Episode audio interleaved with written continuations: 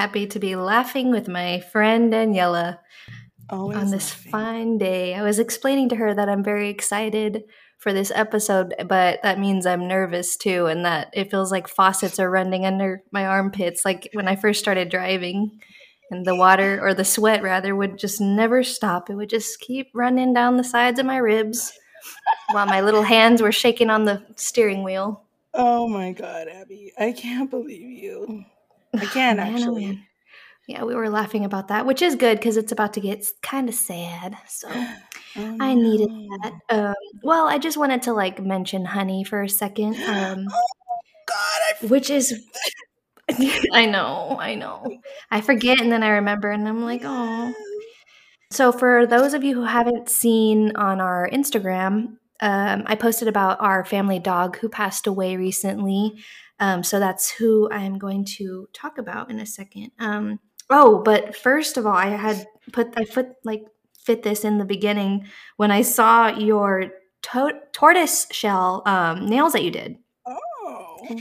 I put in here, I loved those tortoise shell nails that you did. And if you ever did want to make some with a fly in amber, I would definitely order some because Jurassic Park forever.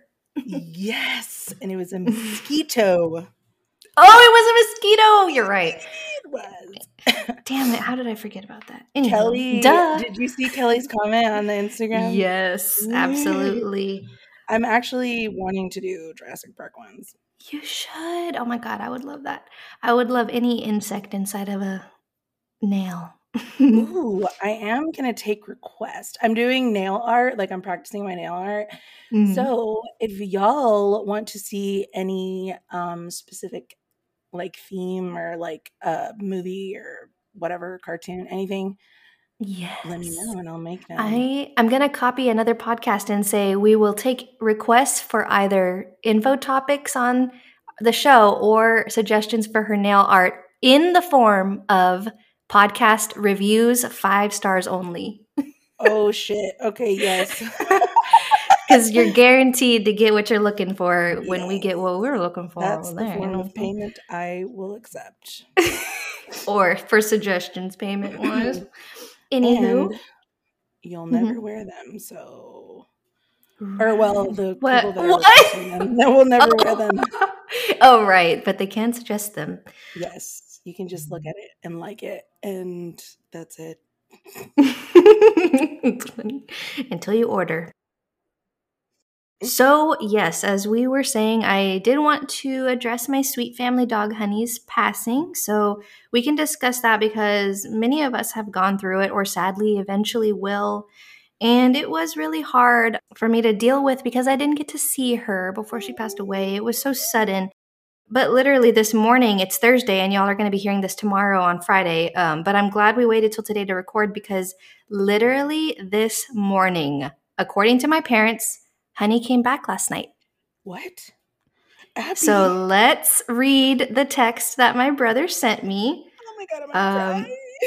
Yes, it's very it's very sad. It had me more excited than sad, but still very sad. Um okay, so Jay texted me, my brother, who lives with my parents at the moment, and he told me that mom said her and dad heard Honey last night. No way, I texted her this morning. She told me, lol. Well, Honey's ghost was there and she didn't even mention it. I know, mom's not quick at texting, lol. True. So, what happened? What did they say? They were laying in bed and they heard the dresser flaps move and she said Honey would do that whenever whenever she would move in her sleep or move around on her blanket. And then she was laying down on the couch next to dad's backpack on the chair and she noticed the chair move a little by itself and the bag fell off of the chair. oh my god. And um, my dad keeps his backpack on a swivel chair in his office, and Honey would would lay on the couch that was in that room. It was like a little sunroom um, that she liked to lay on the Oh, old yeah. couch that we put in there. And so when he told me that, I was like, "Oh my goodness!" So I said, "No way." And Jay said, "I know. Dad said her ashes were ready yesterday, so maybe it's a sign that her soul got released from her body." Oh my god, I'm not gonna cry. So she came home. So they didn't get to say goodbye to her. Um so i said oh shut up. Go bring her home. And he said that my dad's gonna pick her up after work i guess. Um Today. and i said that makes sense. Seriously. Yeah today. Um So last night, so if her ashes were, if she was cremated, her body was cremated and everything, and it was finally ready to go um, by yesterday, then she is in a box and ready to come home and be on the shelf by today. And oh. so she came home last night, um, and they heard the handles on the dresser move, and um, yeah, so they, I guess, and my dad was pretty skeptical, like I had mentioned before on this podcast, but think, I guess they both agree that it, if anything, it was honey uh, moving around. And yeah, so very sweet story, but also very bittersweet because um, none of us got to be there, and she had gotten pancreatitis and it happened very quickly and she was mostly a healthy dog so she did her vet visits and everything, but she had never really been sick until she had pancreatitis. And so they took her in and kept her for a few nights. And so I was FaceTiming my parents one of the nights while she wasn't there. And I was like, I'm thinking positive, you know. So when she gets home, chicken broth and this and this. And I'm all trying to tell them. But she sadly um, passed away at two in the morning at the vet's office, and not a single one of her family got to be there with her when she went. And so that's mostly what I've been struggling with. Um, I am kind of glad that I have positive, happy memories of her, but it had just been like two years since I had seen her last. She was too old to travel. And um, yeah, so I've just been kind of grappling with that. I hope that she went in her sleep and she's with her um, sister Bella, as my cousin Maddie said, which also brought tears to everyone's eyes when we told her the news. Um, Maddie is my little cousin, so she got to be around both dogs, and they both have passed away since. So, yeah, so shout out to Honey. I love you, and I miss you a lot. So, yeah, that's that. um, I know, it's very sad. Um, she lived a good life. I think she was 12 or 13. And uh, so, yeah. Wow. The house is empty now with just my brother and my parents. And I don't know if it'll stay that way, but she was a good dog. And if she comes to visit every now and then, I'm sure they're not going to mind. and you used to see uh, or like hear like Bella too, didn't you? Yeah, I thought I did. And I was asking Jay about it um, because that's the weird thing is like, I don't remember an instance where I really for sure felt her there again. Maybe it's just I missed her and was used to her being around all the time. But they actually heard stuff and something fell. And so Jay said he, let me keep reading because he made me laugh. Let me see. She was always so loud everywhere she went, so I'm sure we'll hear something, lol. I'm scared about hearing her snoring or something, though. And I said, Yeah, definitely. That's creepy. Don't say that. Because she would snort. she would make these like little snort sounds. But um, if you can't see where the snorting's coming from, that's yeah, kind of creepy. So. um, and then he tells me he had a dream about Bella two nights ago and she was um, groomed. She was recently groomed. So that's sweet.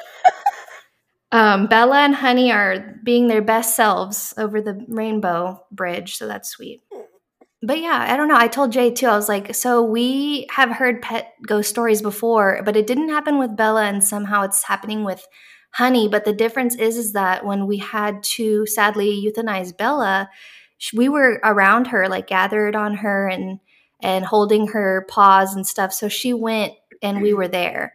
So maybe that's the difference. I'm not sure if they have a closure situation the way humans sometimes do when they mm. pass on.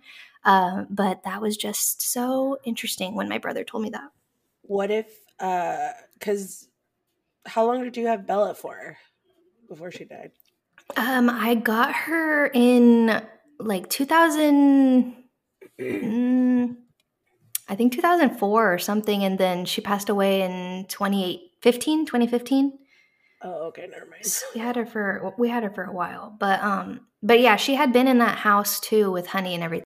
Yeah, I don't know if uh if Bella has come back or she's just more quiet than than Honey is, but it's funny. It's just interesting to to think about the the two of them maybe visiting or maybe it was just Honey because she didn't get to say bye to us. I don't know.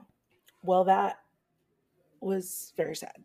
I mean, mm, yeah. It was it was sweet, but yeah, it was very sad.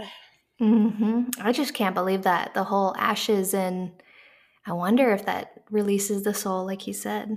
Very interesting. I know that is very interesting. She was tied to her body until they cremated her. It's wild.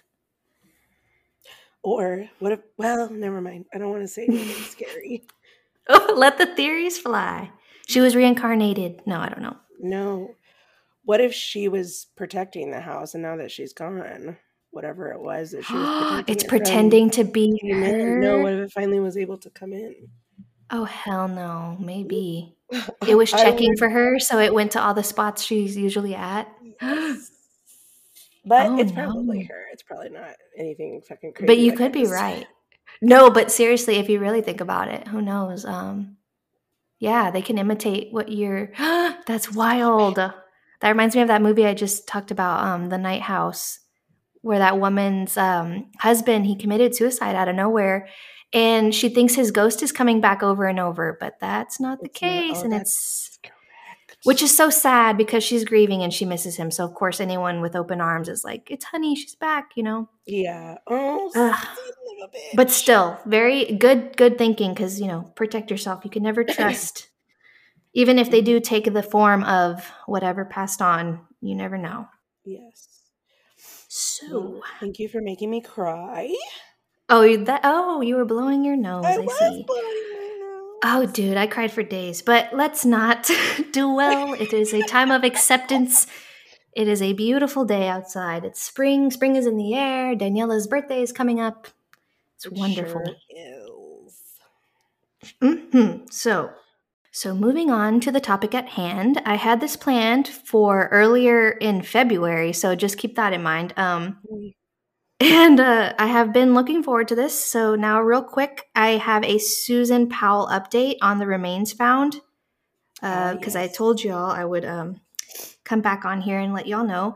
So, uh, as of February 25th, 2022, when I put this on here, family and friends of missing woman Susan Cox Powell did not get the closure they were hoping for after a new search in Utah's West Desert turned up bones. And this is from the KIRO7.com website. Um, so Powell grew up in Puyallup and vanished in 2009, as we know. And these bones that they found, they found bones and pants recovered from the Ironsides mine. They do not belong to Susan. And so her father is upset about that, but he did go on and update everybody who's still watching the story and said the Mhm. bones were not human. Male DNA was found on the pants, and a team is working to identify that person. So it's going to be some closure for someone out there, uh, but unfortunately not for the um, Cox family. Um, a sock and a piece of blouse material were also found that will be tested by a forensic lab. With the help of cadaver dogs, crews will continue the search to look for smaller bone fragments and other evidence. Many believe Susan Cox Powell was killed by her husband, Josh Powell, but he never was charged with the crime before his death. Ten years ago, Josh Powell murdered the couple's sons, Charlie and Braden, before taking his own life by blowing up a house he was renting in Graham. The fire and explosion happened during what was supposed to be a supervised visit with his sons. Um, it is my belief, based on Josh's murder of the boys, that he would be very capable of dismembering Susan and dispersing parts in several locations, her father said in a statement. So that is what's going on now. And if y'all have not heard the Susan Cox Powell story, it is posted. Very sad. Um, unfortunately, it's not over yet, but everyone's fingers are crossed that her body's found so she can put be put to rest with her two sons in her spot in the grave site. So, okay, now for what we've all been waiting for. Um, I'm trying something new in terms of how I want to choose and discuss episodes, so please do not hesitate to vote on the style in the comments on reviews. Thank you. So basically, I just wanted to share my appreciation and love for a film franchise. Oh And I'm going to give you a little hint here. Here we go. What's your favorite scary movie? Scream. Wonderful. I'm gonna have to edit that really well so it doesn't sound like shit.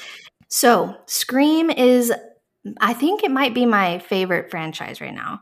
And you, everyone knows the new one just came out, and I loved it. I call me a sap, whatever, loved it. So, the recent release of Scream Five has been very exciting for me because I love the franchise personally, and I'm a festive bitch. And we somewhat discussed last time, even though I didn't share the details, Chinese food and reality TV are a dream combo, compromise. So that was my Valentine's Day. Um, love you, Hunty. Happy anniversary. Okay, I was very high when I typed all of this, and you can tell I was just blabbing. So bear with me.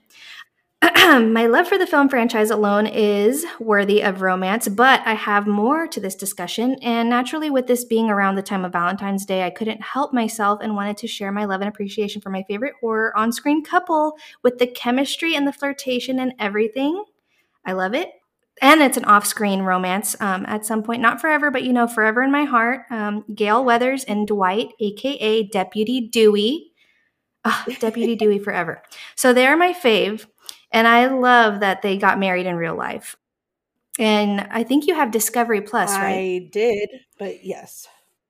What? Well, they released in January a whole thing about Scream, and I wish I would have gotten on there sooner before I tried covering this. But they did a whole thing on the the movie and everything that inspired it, etc. And David Arquette in the trailer is gushing about he loves the the memories that being on set brings him because his daughter Coco um, it wouldn't have happened if if he hadn't have met um, Courteney Cox on set. So I just thought I had recently heard that like this week. So um, I just wanted to throw that in real quick. But back to the notes.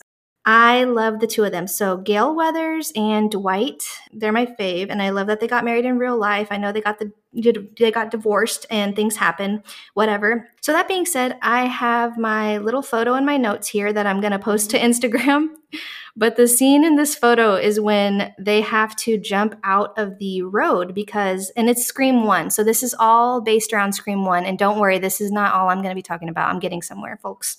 Bear with me. So um, in the photo, it's the scene where they jump out into the road because teenagers are on their way to see their dead principal that's like been strung up mm-hmm. in the, mm-hmm. you know, soccer field or football field, whatever.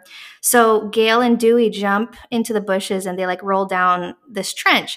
And he lands on top of her, and it's so romantic because she kisses him, and then he's like, I'm on duty. So he stops kissing her. She's laughing, and then she looks to the side and sees the car that they were supposed to go find, um, and it was hidden. And so she says, Is this what you were looking for? And he goes, My whole life, while he's still staring at her. Ah, and then um, so he's staring at her and she looks at him and shows him what she's talking about and then they're back to serious mode. But i just thought that is so cute. Stop it, it. is. Um they just play the roles so well. So spoilers again. Sorry i just like told you all that whole thing. But if y'all haven't seen the first scream that's on you So I will put in the description, my bad guys, I'm just like so into this and it's going to be fine, whatever. So in the new one, I was surprised and relieved how they were able to start this whole franchise over pretty much. And it was really fun. And I always will always like love this movie. And I loved the new one. So this episode is pretty serious. So I'm not like in any way trying to disrespect or make light of any murders or murder victims. There was a case that turned out they were inspired by Scream. So this is the starting point of my whole idea. Ooh. I looked into that, and guess what? It's got to circle back around. So hold that thought. Um, if y'all are not familiar with the Scream movies, Ghostface is a killer, and he begins killing the cast. Um, so it just goes one by one. There's a final girl, etc. The screenwriter Kevin Williamson provided a five-page outline for two sequels to Scream when on, um, auctioning his original script, hoping to entice bidders. And um, Wes Craven took it on. So it's really awesome. He has more to the story, though, because Kevin Williamson, um, he did another project before this one, but he was inspired because he was watching a crime um, crime coverage of the killer that I'm going to discuss, and that's what inspired him to write Scream One. so here we go. So, two young boys kill a classmate after gaining her trust, and they were inspired by Scream 1.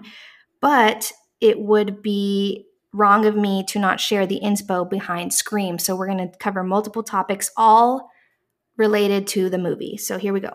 Imagine this because this is how it's going. You're going down a road with me, right? And then we just park the car and then we'll just be back. So, just like leave it. Um, don't forget to pay for parking because it's going to be a while. In other words, put a pin in this murder story and listen as we discuss the Gainesville Ripper. Whoop, whoop. Ooh, let me catch my breath before we actually get this going. And yes, that's in the script. Uh, I knew I knew where I was going to need it. So, come with me. The year is 1990. Smell of sunscreen in the state of Florida. Little did they know the sell of padlocks would skyrocket in the coming months. The fall semester is approaching for the Florida State Gators. Sonja Larson was going to Gainesville to attend the University of Florida.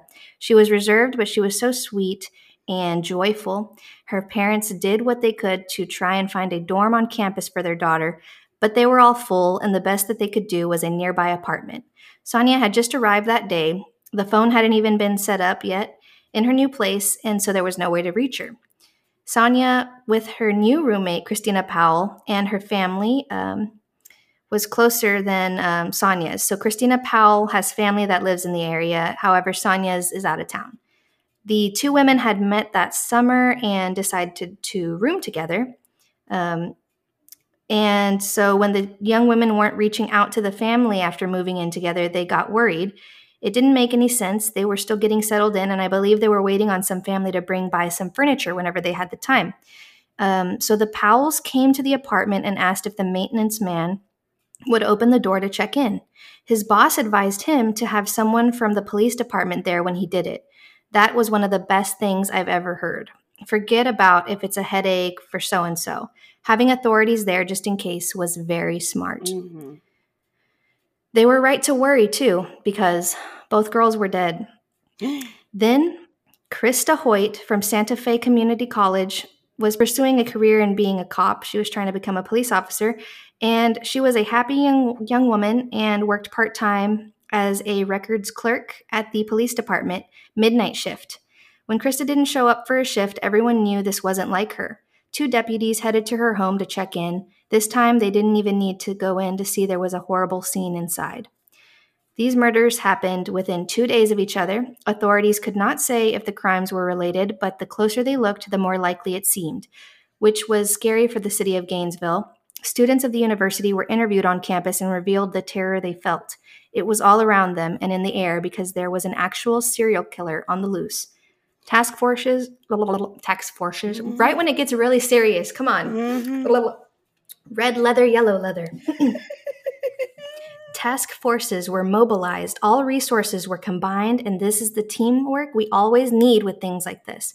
But little did they know the killer was going to get himself caught in an unlikely way, and a brave woman who spoke up also had a hand in his capture, and she should be proud. But first, let's go back in time. These women were not his first victims, and he himself was a victim. So, taking it back once more, come with me to meet Danny Rolling. Claudia and his mother was only 19 when she had Danny on May 26, 1954, in Shreveport, Louisiana. So, his father was James Rolling, who suffered post traumatic stress disorder among possibly a mental illness of some kind. He was a decorated Korean War veteran who was very violent, and he was now a Shreveport police officer. He didn't believe in sissy stuff like feelings um, and ingrained fear and violence in his boys, more so onto Danny, especially after his younger brother Kevin was born. So, Danny was found to be mentally unstable later in life and is diagnosed with mental illness, as we'll discuss, but his upbringing was filled with terrible abuse, suffering, and struggle. I commend this group of grad students who worked on a psychology project, and I found it online, and it had so much information um, with different points in a timeline, and I bet they got a great grade on that because it was a lot of work. So, every now and then I'm going to refer to their charts, like right now. So, let me head over there and see um, his early life. Let's see a few mentionable. It's very detailed, so I, um, I didn't want to take too much from this, but oh, goodness, it, it gets really dark. So this is a very sensitive topic. I'm going to be putting in the description how graphic this episode is. So Claudia left James um, due to the abuse and stayed away for six months until she listened to James' pleas to return home. And several things took place at this point in time. Danny's father tied him up about six times in a six month time period. In another situation, Danny tried stealing a candy bar but was caught by his parents and made to return to the store and apologize to the owner. James found a puppy at work and took the dog home, and Danny became fond of the dog and was glad to have something to confide in.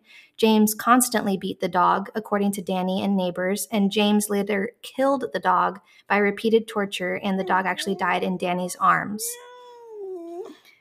This is the first reported case of James refusing to hug or show affection to his son Danny, and James believed hugging was sissy stuff and refused to hug his own son. Um, now living in Columbus, Claudia left James again because of his violent behavior, and this is in 1962. And Danny is eight.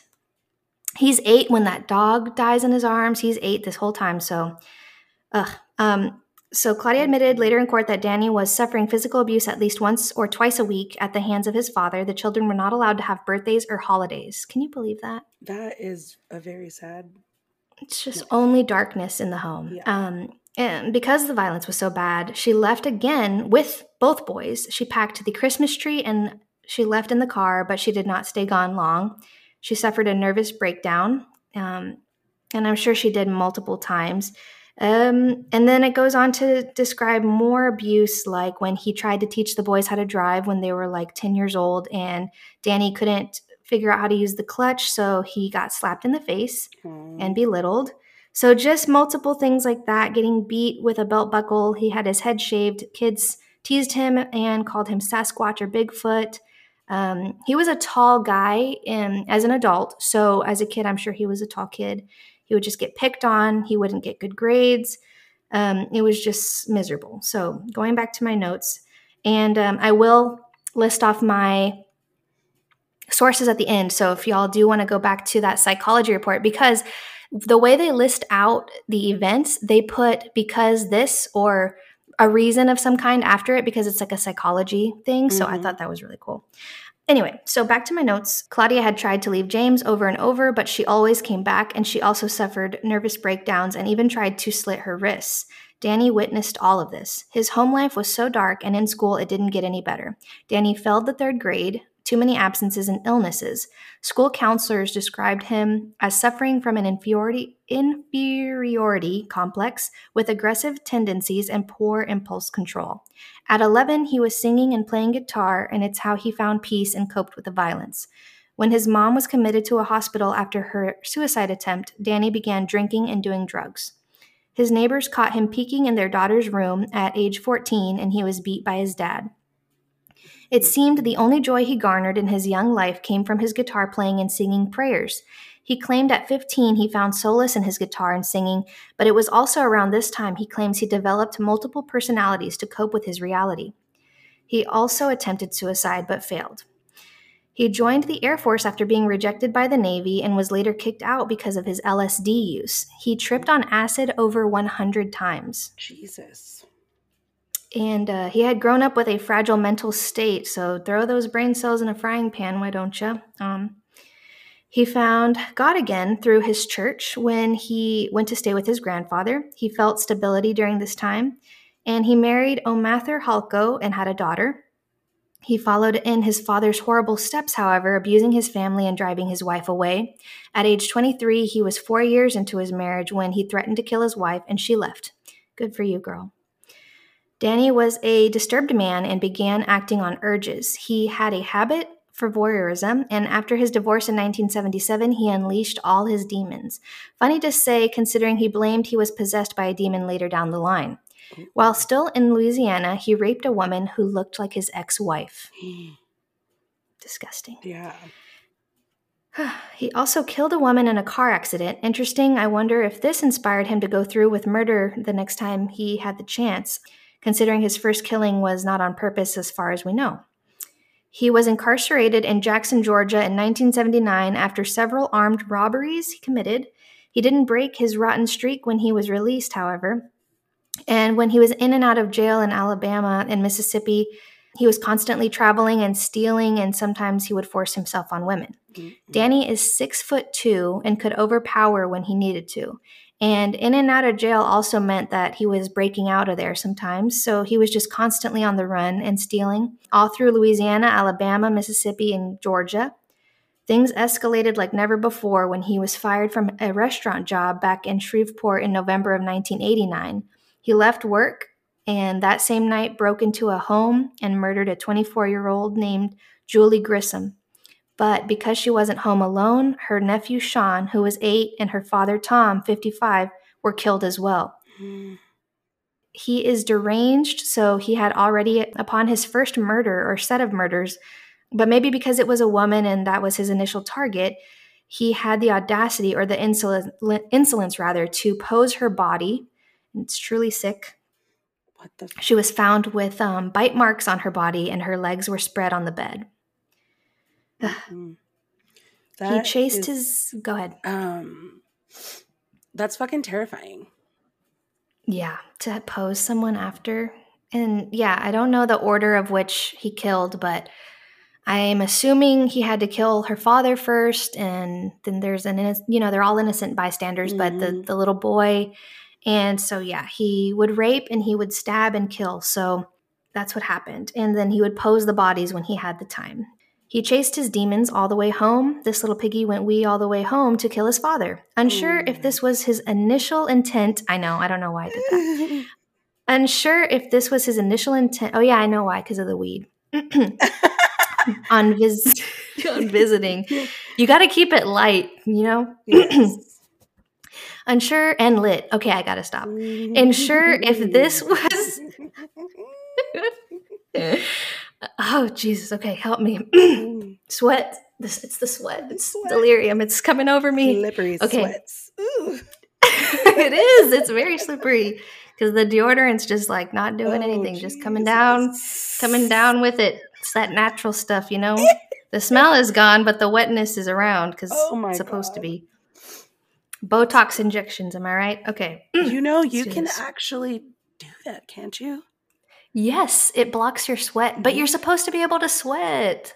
That's why I use natural deodorant now because the ones with aluminum, the aluminum in it is clogging your pores to make you just not sweat through your armpits. Yeah. And so now I just use the kind that just makes my sweat not smell like a freaking onion garden.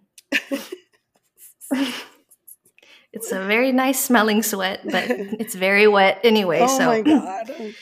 The wet sweat. Okay. Oh man, that's sounds like a wet band. sweats. Up next is the wet sweats. That does sound like a band. I like that. Hmm. I get to Band tease. Okay. Trademarked. No, I'm just kidding. Um, DM, DM, DM. I know. Shout out. oh, I missed them. I need to listen to them again. So, unsure if this was his initial intent on visiting, it couldn't have been to catch up over coffee. So, he meets up with his dad. They get into an argument in his home, and Danny pulls out a gun, shot him in the stomach, and then in the head. He failed his biggest mission in life because the 58 year old James freaking survived but lost the use of one eye and one ear. Mm.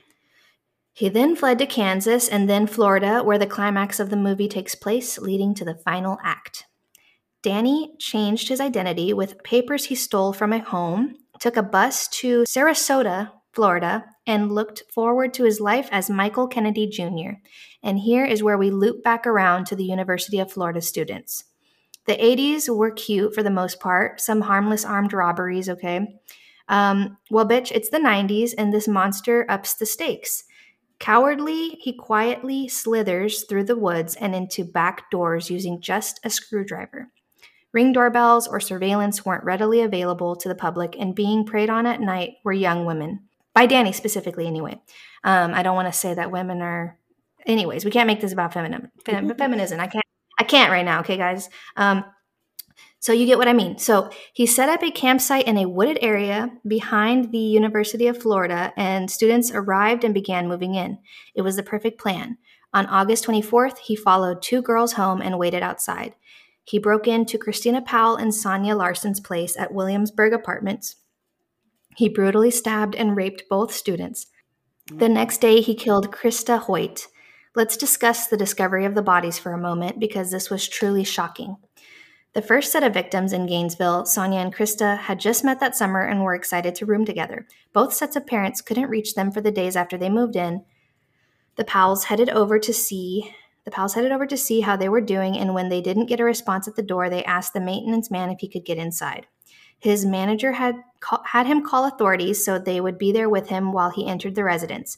Thank goodness the parents weren't the first to see, but the building manager still felt for them because they had to witness the maintenance guy's reaction to what he saw. So on August 26, 1990, Betty Kernut, the uh, um, complex manager, followed right behind the maintenance man, and an officer was behind her. They entered the apartment. She says, when he went in, I followed him in the apartment and I saw a young lady on the bed. I could see she was in a bad position and I just turned around and walked out. My maintenance man, unfortunately, ran down the stairs screaming, Oh my God, and came out and threw up.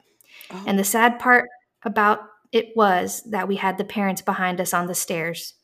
I that is literally the only thing that I remember from hearing it somewhere. I don't remember where I heard it from, Mm, but the, mhm, of this entire case, that is the one thing that I remember. mm.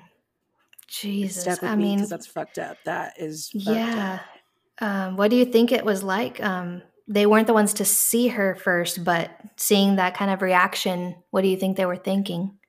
The absolute fucking worst. I I don't even Right. Right. He threw up. Like it wasn't, I mean, there's no s- state of a body where you might not react that way, but at the same time, you know, something's really wrong if that's right. what happened. Yeah. Yeah. I would I would have probably pictured it to be like an animal had eaten them. Like I think that'd be the only thing that would make me throw up. Yeah. Like the way There's no of seeing telling. a body like if it was just I don't know. Like it would I don't know if it was been, the like, smell. ravaged.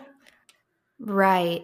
Because I some people throw up with just smells. So even if you know someone fell Oh in the yeah. tub, but they've been in there a few days, it's like okay, I'm gonna throw up. But definitely would have done that. this was horrific, and being her parents, I can't imagine. Um, that's the worst reaction they would have Yeah. wanted to see. Um, ah, that's just awful. So yeah, she had just gone off to college, and everyone was so happy for her. And uh, yeah, so they came to check in, and you know, I'm sure they were not thinking this. So, investigation revealed Rolling had covered both women's mouths with duct tape and bound their hands. They were forced to perform oral sex. They were then raped and stabbed. He killed them and he returned to Sonja's body and raped her again. This time, when he left the bodies, he took his quote unquote work to a new sick level. He cut off their nipples and kept one. Mm-mm.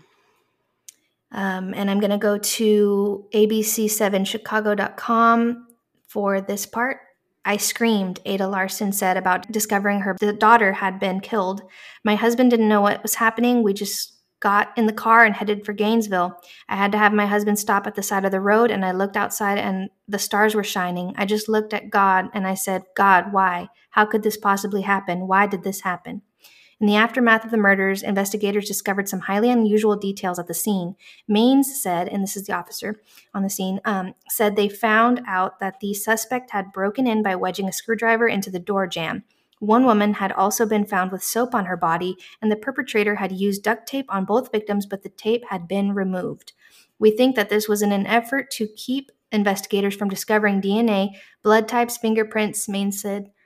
Um, police couldn't find enough evidence at crime scenes to implicate Danny Rolling. Instead of leaving a duct tape to his dead bodies, um, on his dead bodies, Danny disposed of it in dumpsters to get rid of any fingerprints. Danny also used cleaning solvents on the dead bodies to remove any traces of semen. Some of the female bodies were left in sexually suggestive positions, which offered authorities a clue into the killer's method. Wayland Clifton, and that was from um, allthingsinteresting.com, an article about Gainesville murders.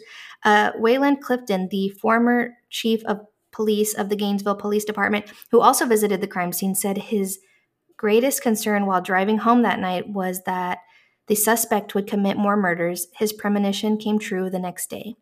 Christa mm-hmm. Hoyt was an, ex- an aspiring police officer who had been working part time at the Alachua County Sheriff's Office while going to school, according to Gail Barber, the first officer on the scene of her murder. After she failed to show up to work on the night of August 26, 1990, Detective Legren Hewitt said they dispatched Barber and another officer to Christa Hoyt's home. She was found raped, stabbed to death, mutilated, and beheaded. Her body had also been arranged in a posed position, sitting with her feet on the floor and her torso slumped forward, Oh Donnelly said. Ugh. And I go into detail again later with what else happened to her. Um, but the thing about this one was it was her friends that she worked with that came by. And when I used, um, I saw the 2020 Gainesville Ripper Mhm. series and the cops that showed up to her place they they made it to the back door and they saw blood like he was able to look through the bottom of the blinds because they were kind of open and he just saw blood and he saw her body and then they had to go inside and see it up close so it was all just a nightmare Mm-mm.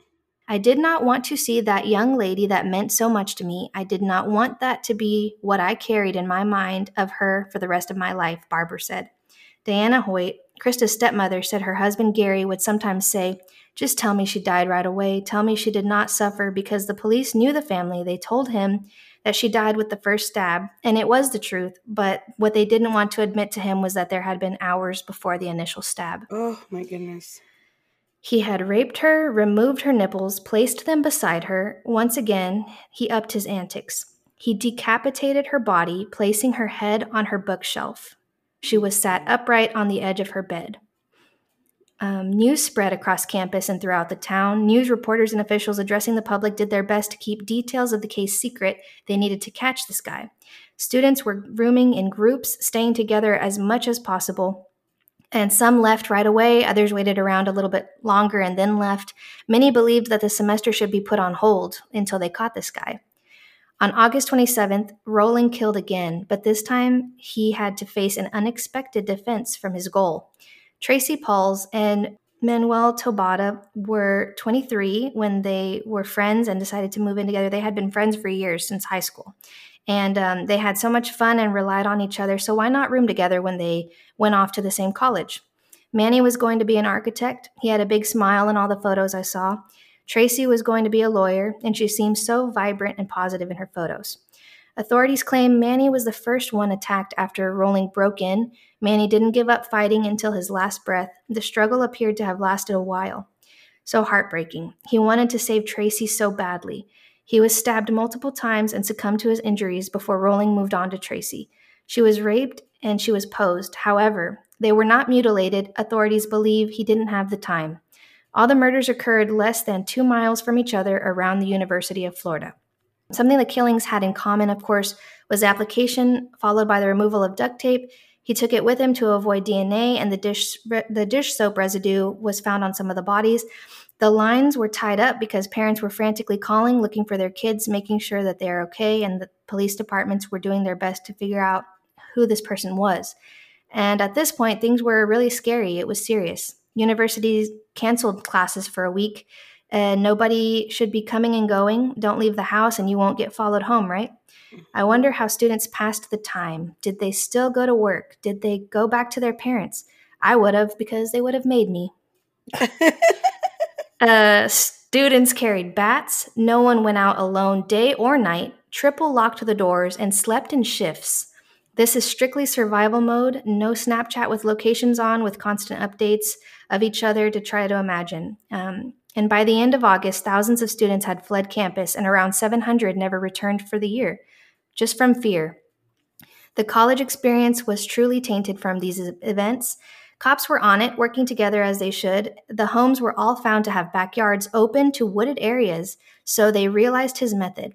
Thank goodness for his luck running out because a fumble will help in his capture. And that's where I will pick up next time.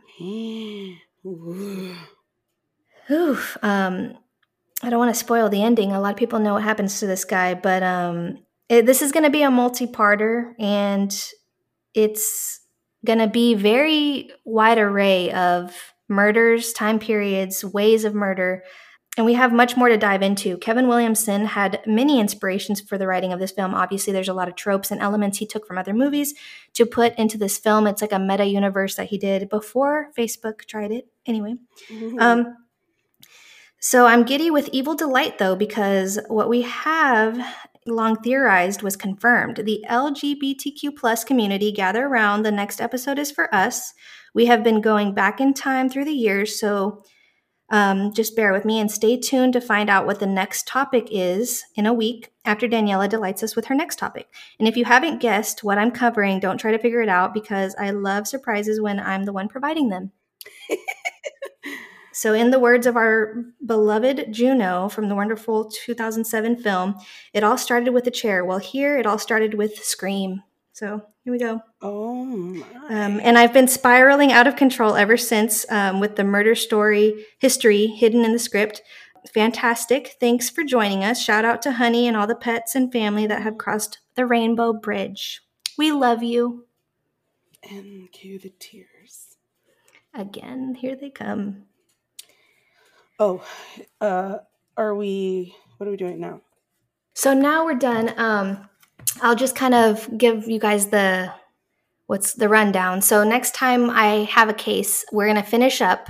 It's gonna be kind of confusing. So this is why I said in the beginning, like, let's see how this goes, uh, because we're just going round and around based on literally just me rewatching a movie after I watched the newest one. So um, I just kept finding out more stuff. And I recently had someone suggest it was like such weird timing that they wanted more real life stories based on horror movies.